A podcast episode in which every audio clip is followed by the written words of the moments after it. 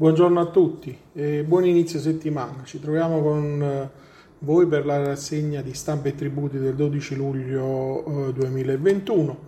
Vediamo cosa è uscito oggi sui giornali. Italia, 7, Italia Oggi 7, ehm, troviamo a pagina 13 un articolo, una pagina a firma di Sergio Trovato che analizza le indicazioni della Commissione ehm, interministeriale per la riforma della giustizia tributaria. L'articolo ha il titolo Autotutela meno discrezionale eh, e quindi ehm, fa un po' il punto sulle, eh, sulla situazione eh, emersa dall'analisi della Commissione interministeriale,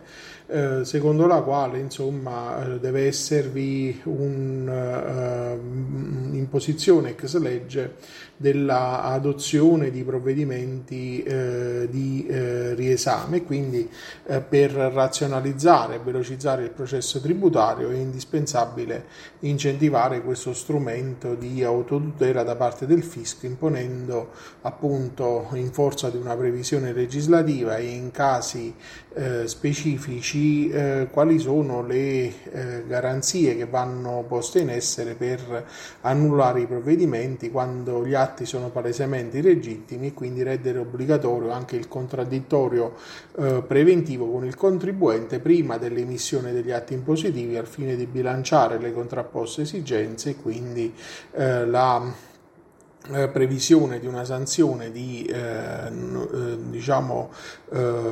nullità eh, in caso di inosservanza di queste eh, disposizioni, argomenti sui quali già abbiamo visto diversi articoli in settimana, quindi ehm, vi segnalo qui che insomma hai fatto un quadro riassuntivo che può essere utile per ricostruire tutta la vicenda. Eh, sempre su Italia Oggi troviamo un articolo nella parte eh, relativa alle sentenze che riguarda la Tari ridotta sull'agriturismo che si occupa anche di ricevimento, dove eh, viene riportata questa eh, sentenza della CTR del Lazio, eh, secondo la quale appunto l'impresa che è autorizzata dal comune a fare anche eh, ricevimenti, organizzazione di eventi con servizi di eh, somministrazioni che viene affidato poi a catering eh, esterni è assoggettata alla Tari con l'applicazione della tariffa agevolata valida eh, per eh, gli agriturismi inferiore rispetto a quella eh, dei ristoranti. Passiamo a Ipsoa Quotidiano, eh, troviamo un articolo a firma di Mario Damiani eh, sugli immobili degli istituti pontifici ehm, e il titolo dell'articolo Gli immobili degli istituti pontifici sono assoggettati alla Tari, ehm, si fa un'analisi della eh, problematica emersa in relazione alla ehm, proprietà del clero diciamo, ecclesiastica politica che eh, continua a essere eh, continuamente oggetto di eh, contenziosi per eh, le pubbliche amministrazioni, la diatriba in questo caso è quella della Tari eh, che abbiamo già visto qualche giorno fa è oggetto anche di una eh, recente ordinanza della Cassazione che ha ricostruito la debenza eh, della, eh, della, Tari eh, in ordine eh, anche agli immobili oggetto della, ehm, eh, di proprietà da parte de- della Chiesa proprio perché si tratta di una corresponsione di un servizio e quindi al di fuori di quello che è il trattato Stato-Chiesa del 2016. Eh, eh, su Studio Cataldi vi segnalo un articolo invece di eh, Stefano Gennai dal titolo Il canone unico nei centri abitati tra regole ed eccezioni. Qui si fa un po' il punto su quella che è la situazione eh, dell'applicazione del canone unico nell'ambito eh, dei centri abitati e della diversa eh, prospettazione linguistica, lessicale che il legislatore ha introdotto con il canone unico. L'autore fa una puntuale ricostruzione di tutte le tesi ehm, che sono intervenute eh, sul punto, citando anche un mio articolo apparso qualche giorno fa su NT Plus eh, diritto, eh, in relazione proprio al problema della difficile eh, individuazione di quello che è il criterio ermeneutico da seguire, perché eh, c'è questa dizione peculiare del comma 818 che per come eh, formulato diciamo, eh, può essere eh, il veicolo di una norma che eh, conferma quella che è la regola per la quale il canone spetta all'ente a cui il suolo occupato appartiene quindi in riferimento alle strade provinciali che attraversano i centri abitati con una popolazione fino a 10.000 abitanti anche all'interno dei comuni che hanno una popolazione superiore naturalmente il canone sul presupposto dell'occupazione del suolo pubblico spetta alla provincia alla città metropolitana e non al eh, comune. Vi segnalo poi su Smart 24 tributi locali un approfondimento di Cristina Carpenido eh, sulla imposta di soggiorno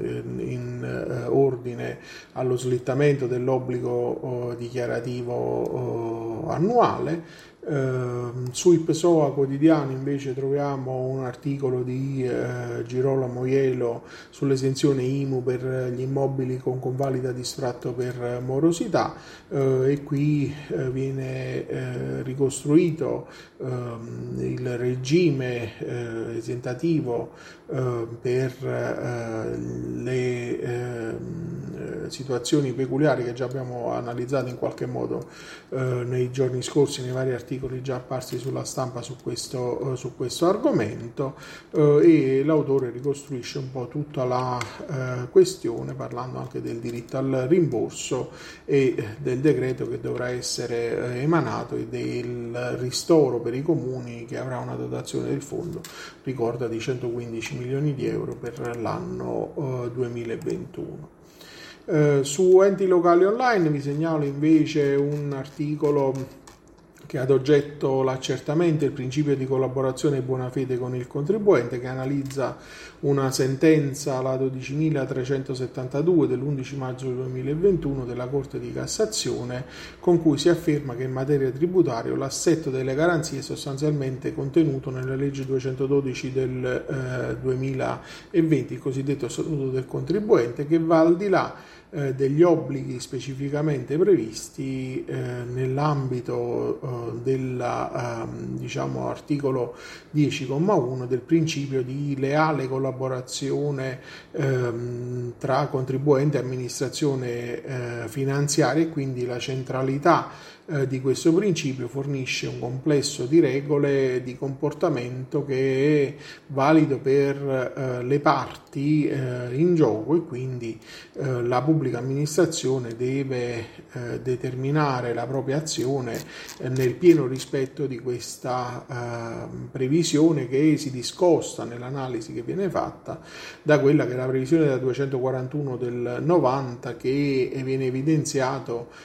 diciamo non è una previsione estendibile al procedimento tributario per il quale valgono le previsioni eh, peculiari previste dal eh, legislatore e eh, che eh, nell'ambito del statuto del contribuente non ci sono istituti eh, omologhi a quelli eh, in, previsti dalla 200, dall'articolo 13 della 241 del 90 pur valorizzando quello che è l'intento della partecipazione del contribuente anche in termini importanti eh, in funzione dell'attività autoritativa che la pubblica amministrazione deve porre in essere. E è interessante questa dicotomia che viene analizzata tra la 241 del 90 e la 212 del 2000, secondo la quale nella prima il cittadino ha con frequenza un ruolo attivo, mentre nel statuto del contribuente diciamo il cittadino contribuente ha un ruolo tendenzialmente passivo e quindi è una norma posta, come appunto dice lo statuto, a tutela